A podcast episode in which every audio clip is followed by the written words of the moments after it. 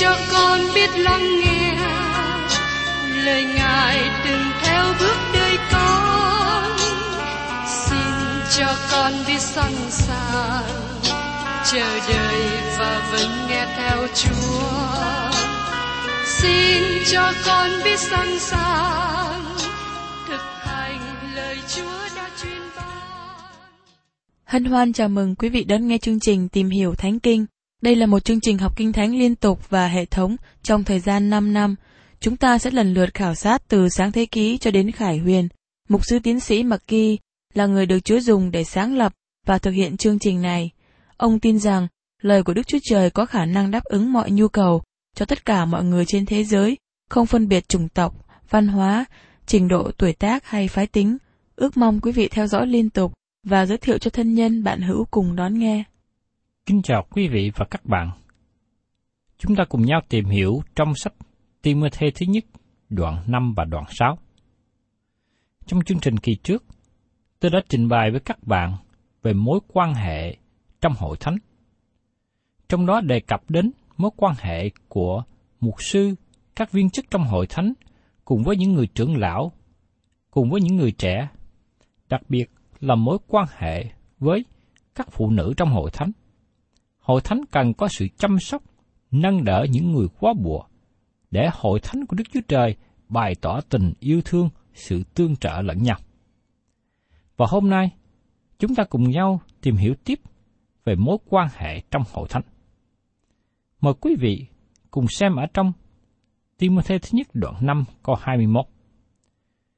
Trước mặt Đức Chúa Trời, trước mặt Đức Chúa Jesus Christ và trước mặt các thiên sứ được chọn, ta răng bảo con giữ những điều đó, đừng in trí trước, phàm việc gì cũng chết tay vị bên nào. Timothy cần đối xử với mọi người trong hội thánh cách giống nhau. Có thể, một viên chức trong hội thánh là người giàu có và đối xử tốt với mục sư. Có thể người ấy mua cho mục sư một bộ đồ vest mới hay mua cho một chiếc xe mới. Mục sư khoe và nói tốt về những người này trong hội thánh. Và có thể mục sư không muốn khiển trách người này, ngay khi người ấy có những bằng cớ phạm lỗi rõ ràng.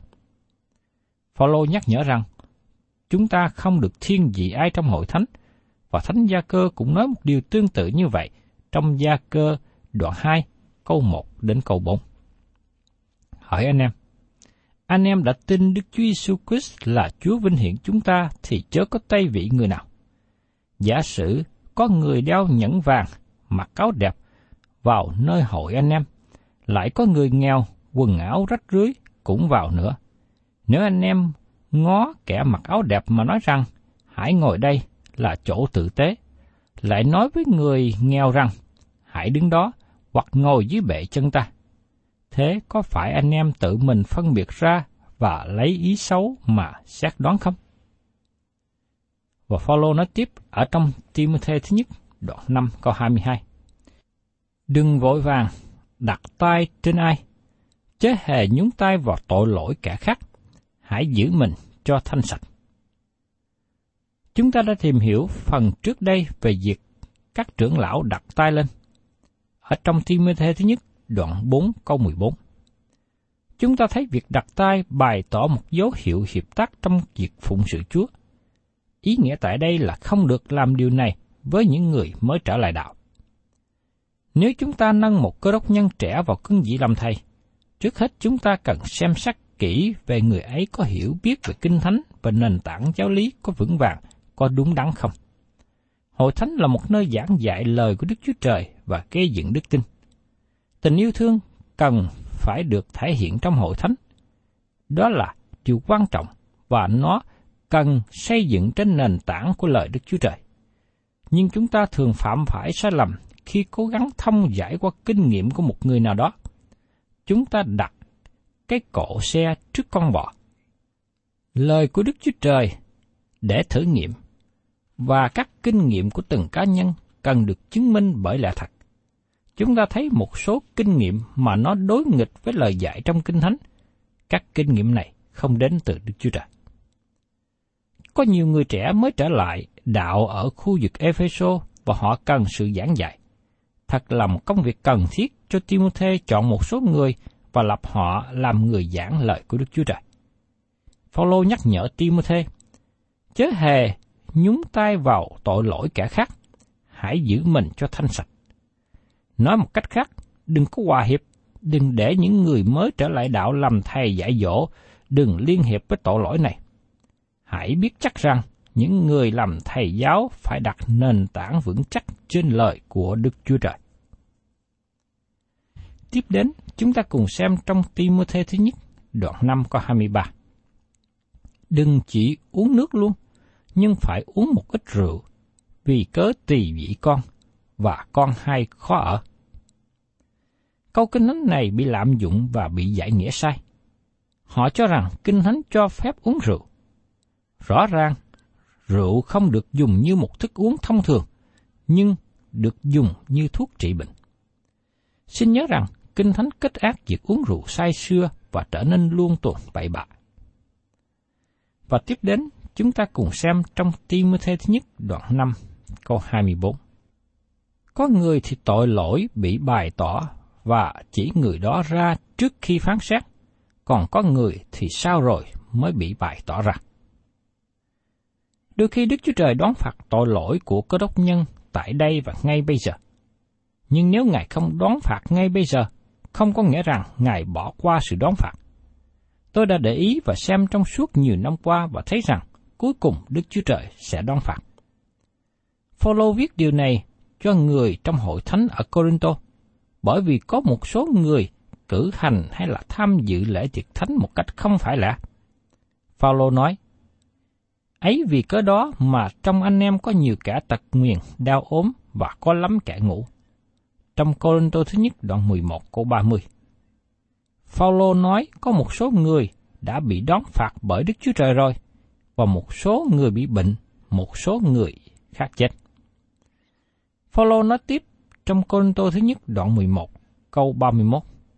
Nếu chúng ta biết xét đoán lấy mình thì khỏi bị xét đoán. Khi một cơ đốc nhân phạm tội, người ấy có thể tự phán xét chính mình. Điều đó không có nghĩa rằng người ấy hối lỗi về tội mình, nhưng người ấy phải giải quyết.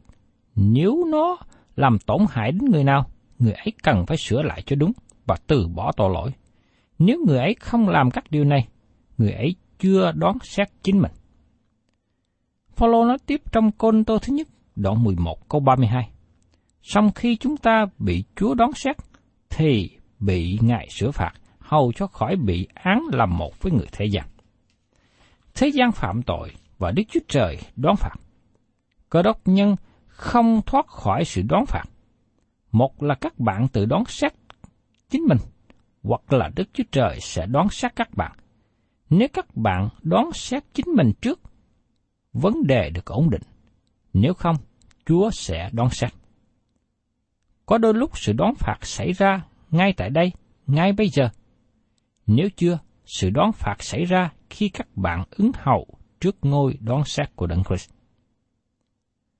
Và tiếp theo chúng ta cùng xem trong Timothy thứ nhất đoạn 5 câu 25. Các việc lành cũng vậy, có việc thì bày ra, lại có việc thì không bày ra, và sau rồi cũng không giấu kín được. Nền tảng này cũng áp dụng cho công việc lành. Có đôi khi Đức Chúa Trời ban phước, ban thưởng cho người tin cậy tại đây và ngay bây giờ, nhưng có một số người khác phải chờ đợi đến khi hiện diện trước mặt Ngài để nhận lãnh phần thưởng, mà đây sẽ là trường hợp của nhiều cơ đốc nhân. Tiếp đến, chúng ta cùng tìm hiểu trong Timothy thứ nhất, đoạn 6. Nói đến công tác của các viên chức trong hội thánh, nói đến mối quan hệ của cơ đốc nhân với những người khác. Mời quý vị cùng xem trong Timothy thứ nhất đoạn 6 từ câu 1 đến câu 2. Hết thải những kẻ dưới ách đầy tớ phải coi chủ mình là đáng trọng mọi đàn, hầu cho danh hiệu và đạo lý Đức Chúa Trời khỏi bị làm trò cho người phạm thượng. Ai có chủ là tín đồ thì không nên lấy cớ anh em mà khinh dễ, nhưng phải càng hầu việc hơn. Vì kẻ được công của mình là tín đồ và người rất yêu dấu, đó là điều con phải dạy dỗ khuyên bảo họ. Phaolô đang nói đến mối quan hệ giữa chủ và người làm công. Cơ đốc nhân phải hết lòng và làm việc trọn thời giờ với người chủ mà mình làm việc. Nếu người làm công đồng ý làm việc đến 5 giờ chiều, người ấy cần phải làm việc đến 5 giờ. Nhưng có đôi lúc người làm công bỏ lơ công việc. Đối với cơ đốc nhân, làm việc trọn ngày, hưởng lương trọn ngày. Tại Việt Nam, hầu hết những người chủ tư nhân bắt công nhân làm việc luôn cả ngày Chủ nhật. Nhưng có một người chủ là cơ đốc nhân, ông cho công nhân nghỉ việc vào ngày Chủ nhật để đi nhà thờ và dưỡng sức khỏe. Trong thời gian dài, người chủ nhận thấy kết quả rất tốt. Mức độ sản xuất không giảm, và tinh thần làm việc của công nhân rất cao. Mối quan hệ giữa chủ và người làm công hài hòa. Các bạn thấy rằng cơ đốc nhân đi vào đời sống thực tế. Nó thể hiện rõ trong cuộc sống hàng ngày, trong công việc làm một cách chăm chỉ và bày tỏ sự tôn trọng lẫn nhau. Tiếp đến chúng ta cùng xem Timothy thứ nhất đoạn 6, câu 3 đến câu 5.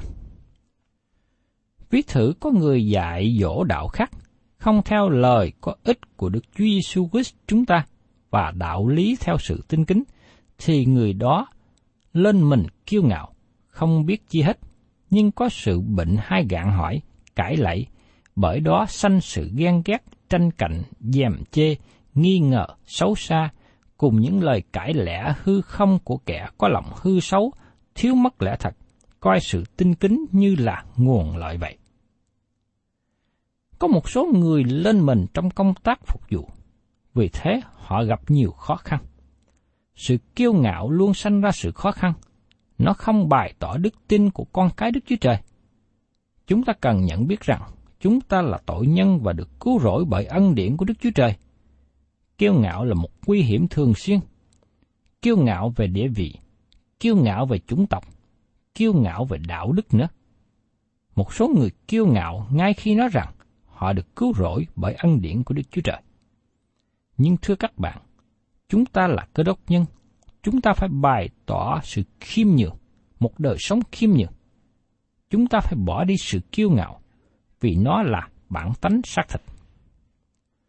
Và tiếp đến chúng ta cùng xem trong Timothy thứ nhất đoạn 6 câu 6. Và sự tinh kính cùng sự thỏa lòng ấy là một lợi lớn. Thật là một điều quan trọng cho con cái Đức Chúa Trời tìm thấy sự thỏa lòng với vị trí của mình trong đời sống. Và Phaolô nói tiếp trong câu thứ 8. Như vậy, miễn là đủ ăn đủ mặc thì phải thỏa lòng. Chúng ta cần phải nhận biết lúc nào là sự thỏa lòng để đời sống của chúng ta được sự phước hạnh ở trong Chúa càng hơn. Và tiếp đến chúng ta xem trong Timôthê thứ nhất, đoạn 6, câu 7. Vì chúng ta ra đời, chẳng hề đem gì theo, chúng ta qua đời, cũng chẳng đem gì đi được. Đây là một câu châm ngôn rất thực tế. Có một cụ già sắp hấp hối trong phòng bệnh và thân nhân chờ đợi bên ngoài. Cho đến khi bác sĩ gia đình bước ra và báo tin cho thân nhân, ông cụ đã qua đời. Lúc đó có một người hỏi ngay, Người chết để lại bao nhiêu? Bác sĩ trả lời, người chết để lại tất cả, không mang đem theo bất cứ điều gì. Chúng ta vào trong thế gian này với bàn tay không và chúng ta rời thế gian này cũng thế. Đó là lý do mà con cái của Đức Chúa Trời nên sử dụng tiền bạc của mình cho công việc của Đức Chúa Trời. Đó là một phước hạnh lớn. Vì thế, con cái Đức Chúa Trời nên có phần ủng hộ công việc Đức Chúa Trời. Và tiếp đến, chúng ta cùng xem trong Timothée thứ nhất đoạn 6, câu 9 đến câu 10. Còn như kẻ muốn nên giàu có, ắt xa vào sự cám dỗ, mắc bẫy giò, ngã trong nhiều sự tham muốn vô lý thiệt hại kia, là sự làm đắm người ta vào sự quỷ diệt hư mất. Bởi chứng sự tham mê tiền bạc là cổ rễ mọi điều ác. Có kẻ vì theo đuổi nó mà bội đạo, chuốc lấy nhiều điều trao đớn. Sự giàu có không đem đến sự thỏa lòng. Nhiều người chưa giàu thì muốn trở nên giàu. Nhưng tôi tiếp xúc với nhiều người giàu và thấy rằng đời sống của họ không thỏa lòng, nhất là người giàu mà không có sự cứu rỗi của Đức Chúa Trời. Bên cạnh đó, người tìm kiếm sự giàu có thường rơi vào việc làm ác, kiếm tiền với những phương cách không đạo đức, trái phép, bởi chứng sự tham mê tiền bạc là cội rễ mọi điều ác. Trong đời sống của tôi, chứng kiến nhiều điều này. Có người nói rằng, khi quá mê tiền bạc làm cho đôi mắt mờ, lương tâm chai lì và tấm lòng không còn biết thương xót ai. Xin nhớ rằng, có nhiều tiền bạc không phải là điều ác, nhưng sự tham mê tiền bạc mới là cội rễ của điều ác. Nó dẫn người ta đi vào con đường tội lỗi. Và chúng ta cùng xem tiếp trong Timothy thứ nhất đoạn 6 câu 11. Nhưng hỏi con, là người của Đức Chúa Trời, hãy tránh những sự đó đi, mà tìm điều công bình, tinh kính, đức tin, yêu thương, nhịn nhục, mềm mại. Đây là đức tính mà người của Đức Chúa Trời đến theo đuổi. Phaolô muốn Timôthê tìm kiếm sự công bình, tinh kính, đức tin, yêu thương, nhịn nhục, mềm mại. Xin chúng ta cần lưu ý rằng, các đức tính này không dễ đạt được trong một thời gian ngắn đâu, nhưng nó cần có sự trao dồi một thời gian dài và tiếp tục gìn giữ nó. Và tiếp đến, chúng ta cùng xem trong Timothy thứ nhất đoạn 6 câu 12. Hãy vì đức tin mà đánh trận tốt lành, bắt lấy sự sống đời đời, là sự mà con đã được gọi đến, và vì đó con đã làm chứng tốt lành trước mặt nhiều người chứng kiến. Việc chiến đấu bởi đức tin và đánh trận tốt lành cần thể hiện cả bên trong lẫn bên ngoài, cả thể chất lẫn tâm linh. Đời sống con cái Đức Chúa Trời được ban cho sự sống đời đời, cho nên chúng ta luôn gìn giữ đức tin của mình. Và Phaolô nói tiếp trong Thi-mơ-thê thứ nhất đoạn 6, câu 13 và 14. Trước mặt Đức Chúa Trời là đấng ban sự sống cho mọi vật, và trước mặt Đức Chúa Giêsu Christ là đấng làm chứng tốt nơi bôm sơ phi lát. Ta khuyên con, phải giữ điều răng, ở cho không vết tích và không trổ trách được, cho đến kỳ sự hiện ra của Đức Chúa Giêsu Christ chúng ta. Phaolô khuyên Timôthê giữ đời sống không vết và không trổ trách được. Nhưng thưa các bạn, nếu các bạn là con cái của Đức Chúa Trời, là những người tin theo Đấng Christ, các bạn cần phải sống với cương vị tốt lành của mình.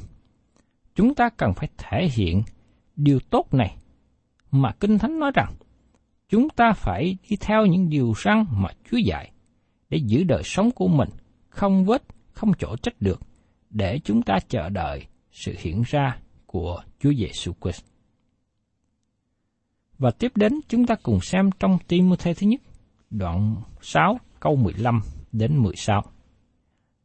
Là sự sống chủ tể hạnh phúc và một dấu kỳ tỏ bài ra là vua của muôn vua, chúa của muôn chúa.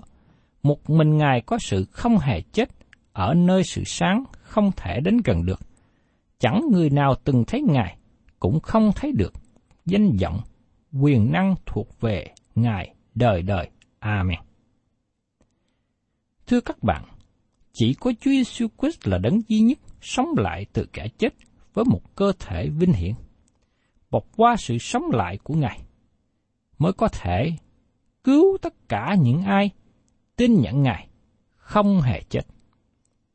Chính vì Chúa Giêsu đã sống lại từ kẻ chết mới có thể đảm bảo hay là cứu chúng ta thoát khỏi sự chết.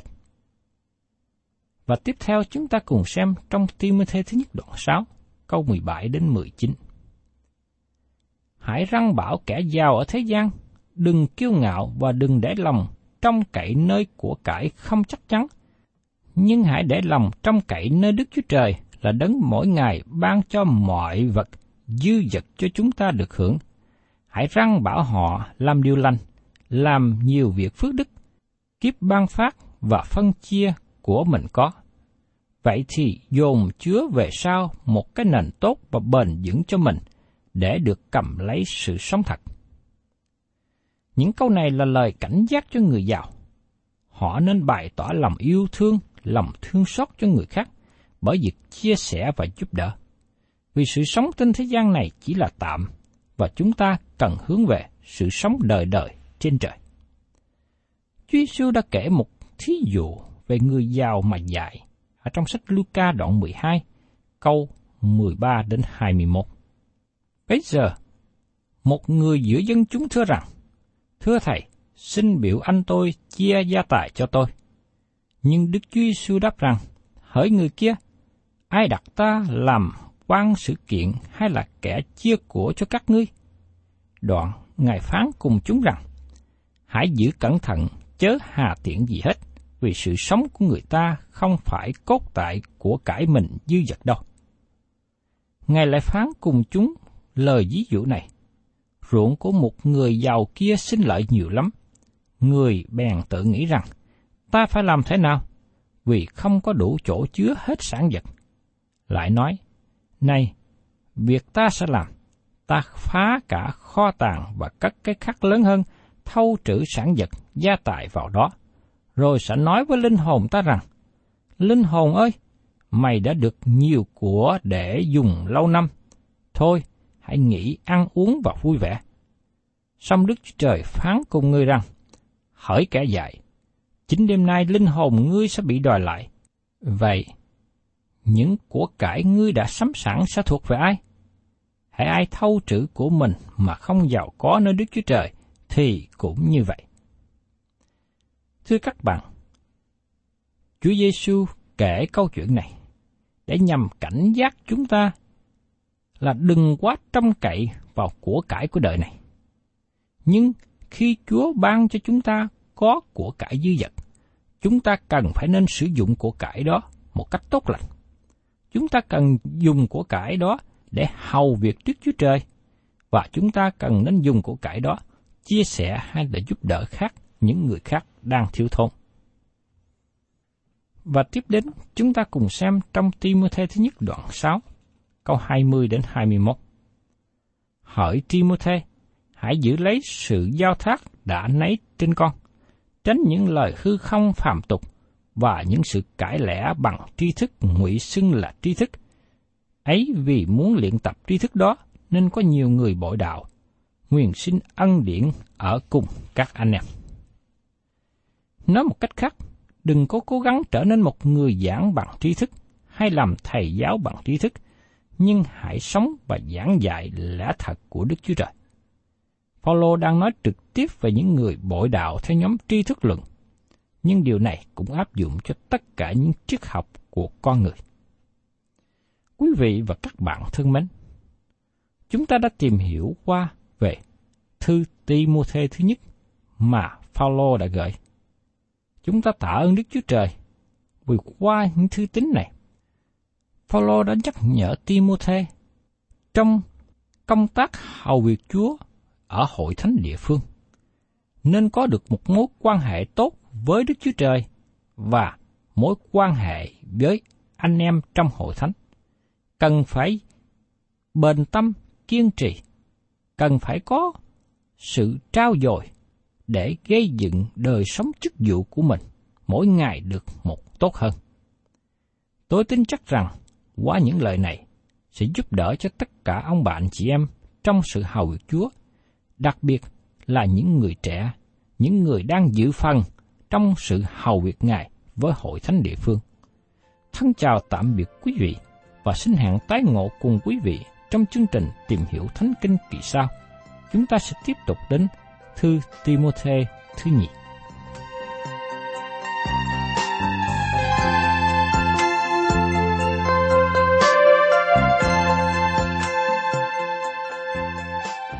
Cảm ơn quý vị đã đón nghe chương trình Tìm hiểu Thánh Kinh. Nếu quý vị muốn có loạt bài này, xin liên lạc với chúng tôi theo địa chỉ sẽ được đọc vào cuối chương trình. Kính chào quý thính giả.